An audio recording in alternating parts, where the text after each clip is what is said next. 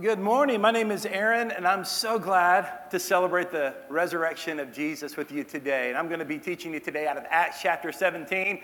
And there's, if you received a review, you might want to take notes. When I was 12 years old, a lot of my friends had a huge sleepover in a different city, the neighboring city to where we lived. And we had this sleepover with probably 15 of us. And I was excited to go. But as the night went on and we participated in all the activities that you typically do as a sleepover, we started getting bored about one in the morning. And this is a time, teenagers, I just want to tell you the Lord doth say to you, go to sleep at one in the morning because nothing good happens. But some other guy had this bright idea. He said, let's sneak out the window and walk around the neighborhood. I really didn't want to do this. I really wasn't interested in doing it, but everyone else was doing it. So I snuck out the window and we started walking around the neighborhood and we ended up in the parking lot of a church. And we're really not doing anything. We didn't know what to do. It was some random church. No one went there. We're just kind of hanging out. And at this time i'm getting sleepy. I'm thinking i just want to get home. I just want to get this over with. As we're standing there all of a sudden i heard a statement that changed my life at that moment the statement was this cops and I turned my head and I saw flashing lights in the church parking lot. Now, this is when wisdom did not prevail because the next word that was spoken was this run. And so we did. All the kids started running in different directions. And I know that the relationship with police and, and teenagers may have changed somewhat through the years. But one, th- one thing has not changed. There's a particular policing method that's very effective that they teach in Police Academy. You may have heard of it, you may have not, but you'll understand why it's effective. This is the policing method chase the chubby kid.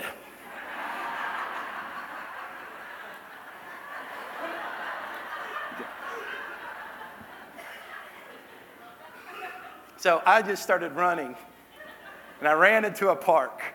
I ran into the park and I had this idea I'm going to hide. I'm going to hide in the park. And I dove into the softball field the, the, underneath the bench and I'm just praying. I'm crying. I'm wondering what, and, and they got a floodlight out and they found me, you know? So that's not a big surprise to the story, is it? That they found me. So I get put into the police car and I'm thinking a lot of things at this point. My life is over. I'll never leave my home again. And they're, they're they're joking and they're saying, Boy, they're not as fast as they used to be, are they? Ha ha ha ha. Well, I'm having a nervous breakdown in the back of the police car. So they, after talking to me, they get me to um, my friend's home, my parents' home. And one of the things I'm thinking is, I'm going to be the only one who gets in trouble.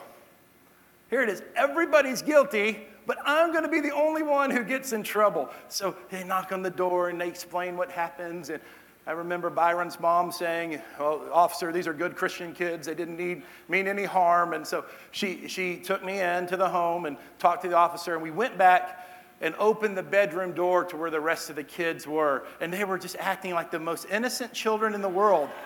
But this waft of junior high BO hit us in the face, and they were obviously guilty. Every single one of them was guilty. I, I remember thinking of that. Am I the only one who's going to get in trouble? You know, a lot of times in life, we, we when, when we think about doing something wrong or we think about the guilt of even sin, we, we think, well, am I the only one? Am I the only one who, who's going to get caught?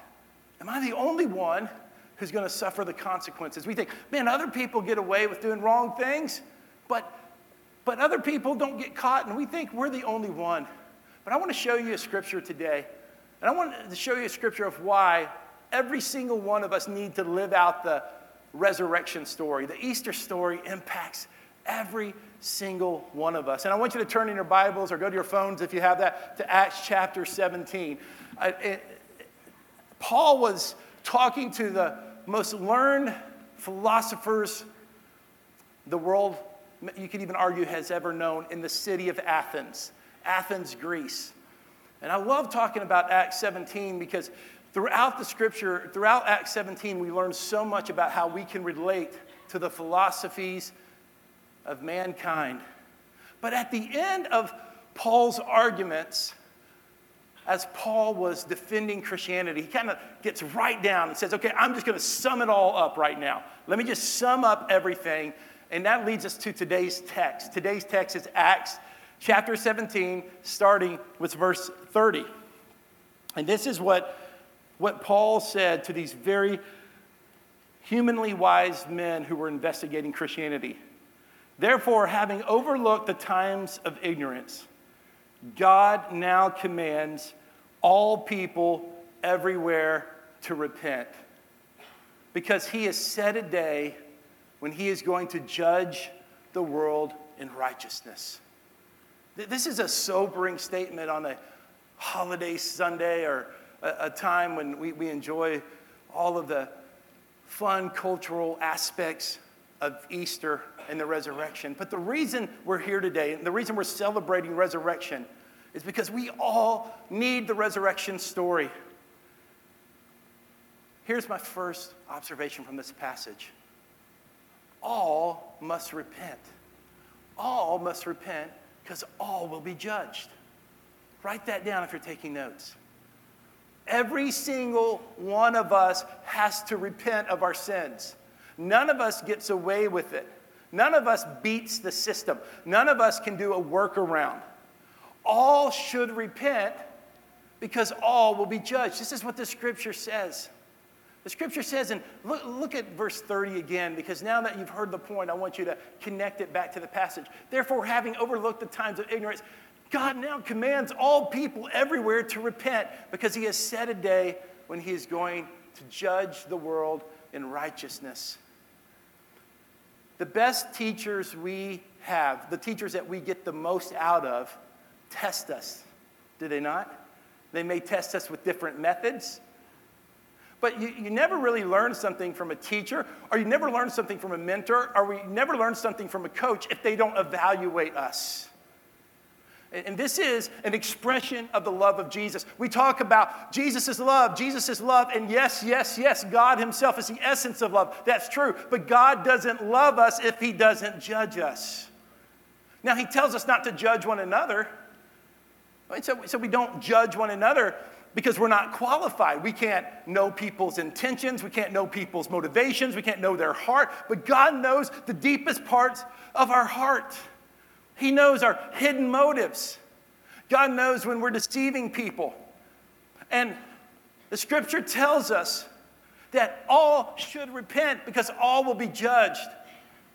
And I want you to hear this today. I'm not scared to talk about the judgment of God. I'm not scared to tell you about the judgment of God because with Jesus, we don't have to fear the judgment. With Jesus, we don't have to live in anxiety and fear and wondering if we're going to pass the test or we're going to be approved. That's what the resurrection story is. Jesus paid it all. Jesus was the substitute. Jesus took the penalty upon himself. And so it is true that all will be judged, but because of Jesus, all can repent, and all of us have that chance today. What does it mean to repent? In essence, it means to change your mind about how you view God. Some of us have viewed God too casually. God's been too distant. The story of Jesus has been so removed from us that it hasn't impacted our life. But the Lord is calling us today. He's calling us to repentance. He's calling us to turn back to Him.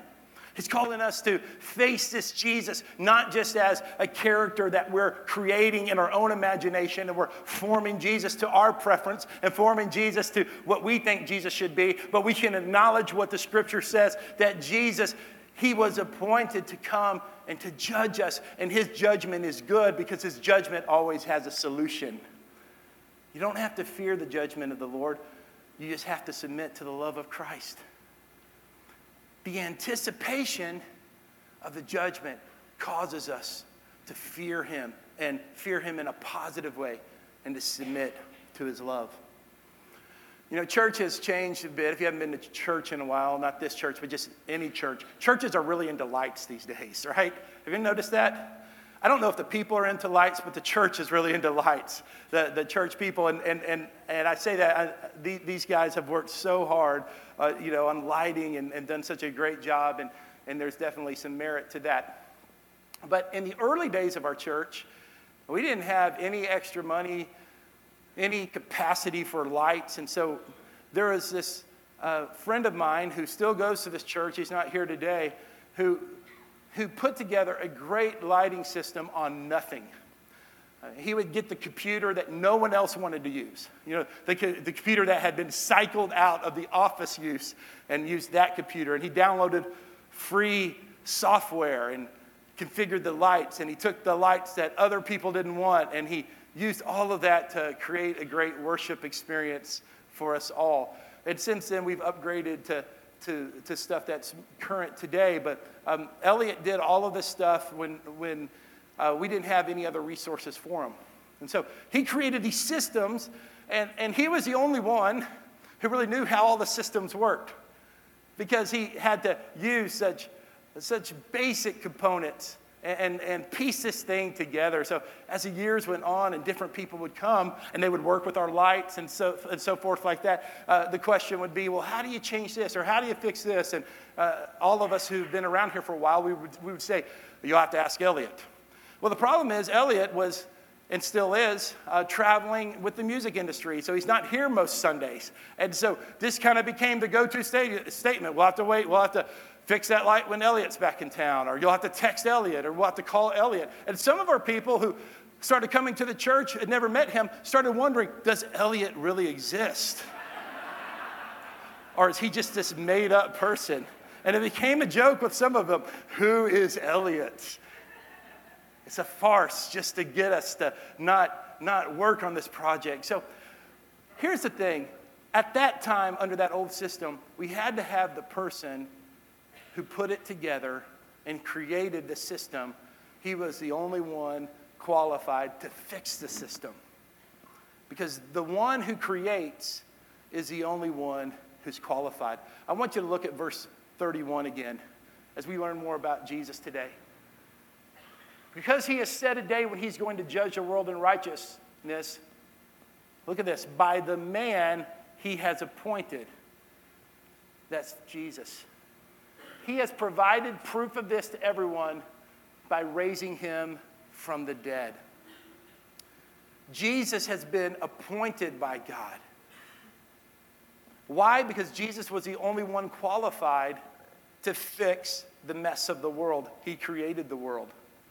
Jesus was the only one qualified because he was sinless. Jesus was the only one, the only one who could be the Savior of the world.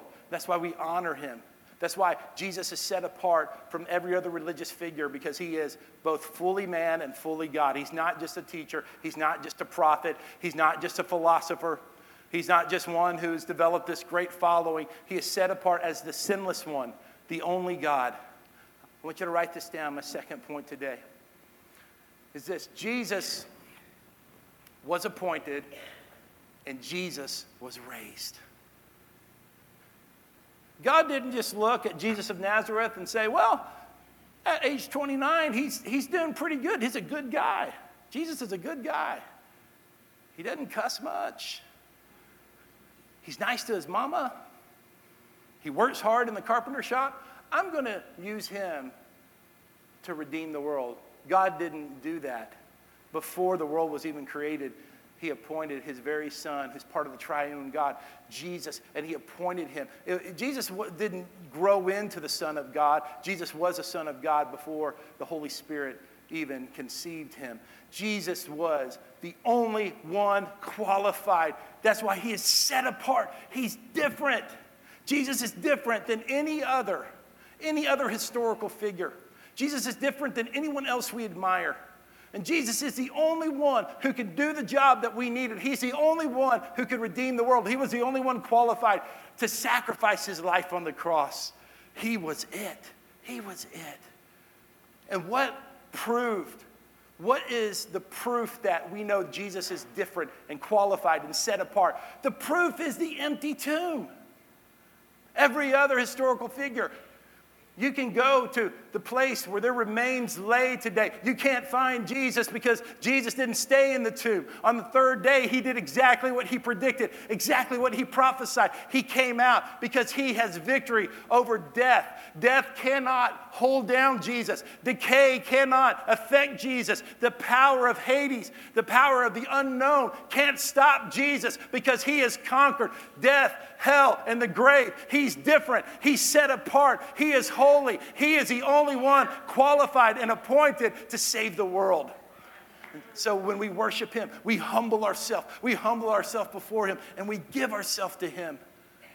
And, and today, I, I hope some of you, this could be a turning point for you today, where Jesus can be more than a cultural nod someone that we acknowledge because we fill it out on the census every 10 years we're a Christian. That's not good enough. Repentance needs to happen. An acknowledgement that Jesus is different. He's supreme. He is set apart. He's God. And you're the only one who can do it.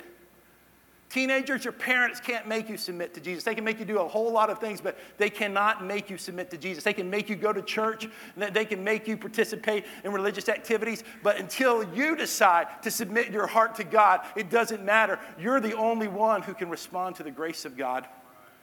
Moms and dads in here who you may believe the church is a place of moral teaching. It's a place that's good for people, your, your children and grandchildren, grandparents, you may think this. It's good for morality, it's good for good choices. And yes, yes, that's true. But that's not enough because when we stand before God and we stand on that day of judgment, it's going to be how did we respond to the gospel message? Did we repent? Did we turn from our sin? Did we turn from our selfishness? Did we turn from our volition that's against God and made our will submitted to God?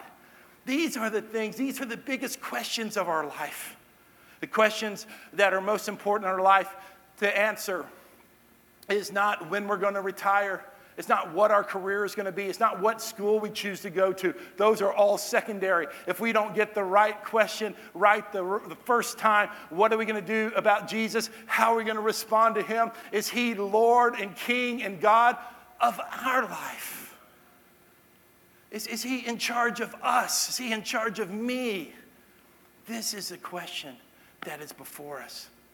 This is a question that happens. And this is a question God's bringing us, bringing us to. How many of you in here love to laugh? How many of you love to laugh? Most of us do. Now, I like, things are funny to me, but I don't laugh out loud very much. My daughter's laughing over there. I, I, I find life humorous and funny. I just don't laugh out loud. I laugh on the inside. I'm just laughing hilarity, but I just, just don't laugh out loud a whole lot. But there are some things that are really funny. Let me tell you something funny that happened the other day. At least I hope you find it funny, because if you don't, then I bomb on this joke. But I'll tell you the story anyway. So, in my 41 years of living, there's something I've never seen before. I've never seen before a bee swarm until last week here at this church on this property. Tens of thousands of bees they swarmed to a tree right outside our office, and it, and it caused quite, um, quite the attention on our little staff and with our Mother's Day Out program that's here on Tuesday and Thursday. And we're looking at the swarm and analyzing the swarm, and you see these thousands of bees just like as one unit on the tree, and, and they're just hanging out there. And I remember saying to everybody that I just had this kind of sicko desire to do something. Uh, we, we have this tool that adjusts the lights up there. Like I could stand here and take this tool and adjust lights. And there was something in me that just wanted to go get that tool, shake the tree, and run.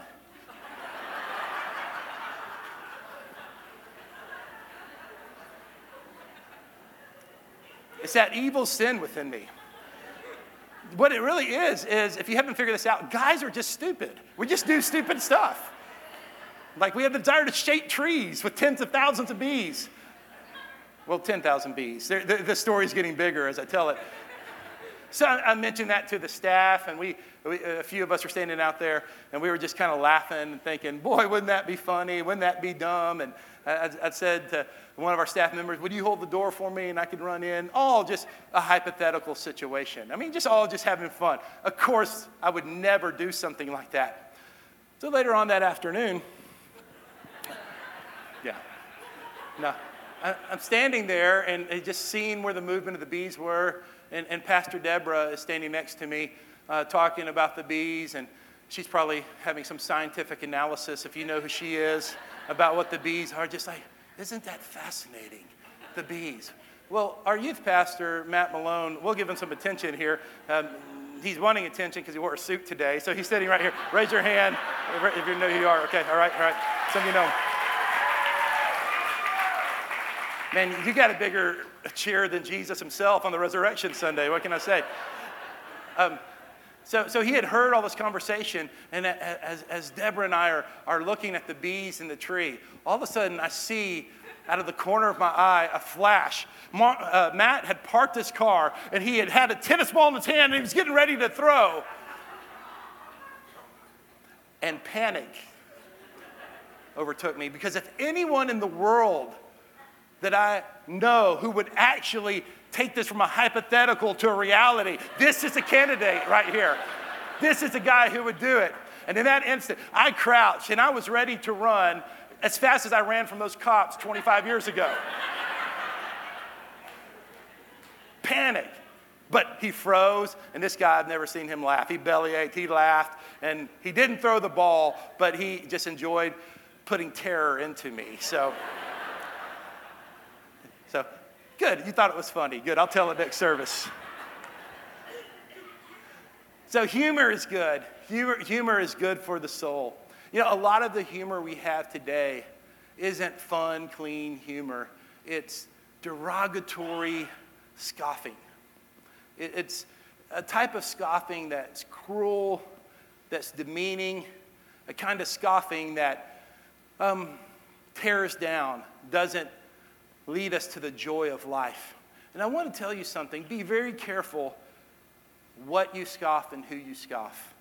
I know this because I have a natural tendency to be a scoffer. I've had to submit that to Jesus. I have to keep submitting that. And here's the reason why I want to caution you about scoffing. Whatever you scoff, you eliminate as an influence in your life. Whatever you scoff, you eliminate as an influence in your life. That's why we don't need to scoff our elders. We don't need to scoff grandparents and parents. We need to keep respecting them because if, if we're always making fun of them, then we cut off their influence in our life. And this is a problem when it comes to our faith. A lot of us, we have become scoffers about the things of God. We've become scoffers about Christianity. We've become scoffers even about Jesus himself. And I want you to realize from the scripture today this is something that has happened from the beginning. And let's look at verse 32. When they heard about the resurrection of the dead, when they heard about this Easter story, when they heard about that which we celebrate today, some began to ridicule him. And you know, that's no different than what's happening in this room. Some of us really are ridiculing what's happening in the service this morning. I don't know who it is, but I know human nature. I know from the beginning, people have scoffed at Jesus and his message, and they've scoffed at his followers. And whatever you scoff, you eliminate. But can I just tell you, don't eliminate Jesus, don't eliminate his way. Because this is the question of your life. This is a question by which everything rides upon your eternity. Will you turn to Jesus? But others said, we, We'd like to hear from you about this. Then Paul left their presence. Now look at this part in verse 34. However, some men joined him and believed. Here's my last observation today some will laugh, some will believe. Some will laugh, some will believe. I want you to move from laughing today to believing. Some of you have scoffed at the name of Jesus and the way of Jesus in your heart. And no one knows that you're whole, you've held back your heart. And it feels so powerful. You think you have some kind of mental advantage because all of these Christians who are giving their time and giving their efforts and maybe even giving their resources, they're so dumb, they're, they're, they're, they're so um, primitive in their thought process, but can I, and you begin to scoff the way of the Lord, and because of that, it's cut off the way of the Lord in your life. God wants you to repent of that today. Instead of laughing, He's calling you to believe.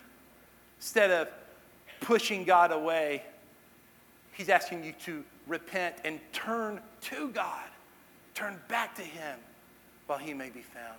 I want to ask our ushers to begin to prepare to distribute communion today because in just a few minutes you will have a chance to take communion. We're going to pass these out, and every single one of you are welcome to take communion today. You don't have to be a member of this church. But before we take communion today, every single one of us will have a chance to repent. Because the scripture is clear that we should not take communion unless we're turning our hearts towards God. There may be other reasons you want communion to pass today. If for whatever reason you don't feel comfortable taking communion today, you can let it pass and we won't judge you. We won't try to, uh, to imagine what your intent is. Because sometimes even Christians have good reasons why they don't want to take communion at a particular time. But I give you those qualifiers so you don't feel like you have to. But I would love for every person here who's willing to take communion because that would mean every person is right with God. Now, when I take this symbolic bread and this symbolic cup, I take this every week, and it gives me a chance to examine my heart before God. Because repentance, repentance often starts at a one time life changing experience. And then after that, repentance occurs over and over and over again because our hearts drift from the Lord. And that's why we come together. We come together in weekly worship and we experience regular personal devotions because we have to keep turning our hearts back to God. Even people like me who have given my life to the church and given my life to the things of God, I have to repent on a regular basis. I, I often have attitudes and language and actions that don't please God, that I know do not please God, and I have to turn back to Him. And I have to turn my heart to Him. But what happens is this is when we laugh at the things of Jesus and we scoff, just like some did in Athens. Some laughed at Paul. They laughed at the gospel. They laughed at the message. And they turned away from the greatest message that they would ever hear. But some believed. I like for everyone here to be part of the some who believed. Can we not be part of those who turn our hearts to the Lord, to turn our hearts to the message of Jesus? To say, God, I know I'm not perfect in my actions or my attitude, but Lord, I'm turning my heart towards you.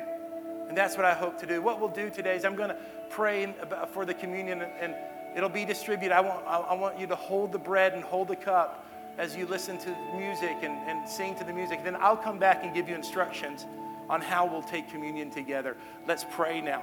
God, we've heard your scripture from Acts 17. We've heard these, these stories kind of revolving around these themes. But now, Lord, on this Resurrection Sunday, you're leading us back to your heart. You're leading us back to repentance.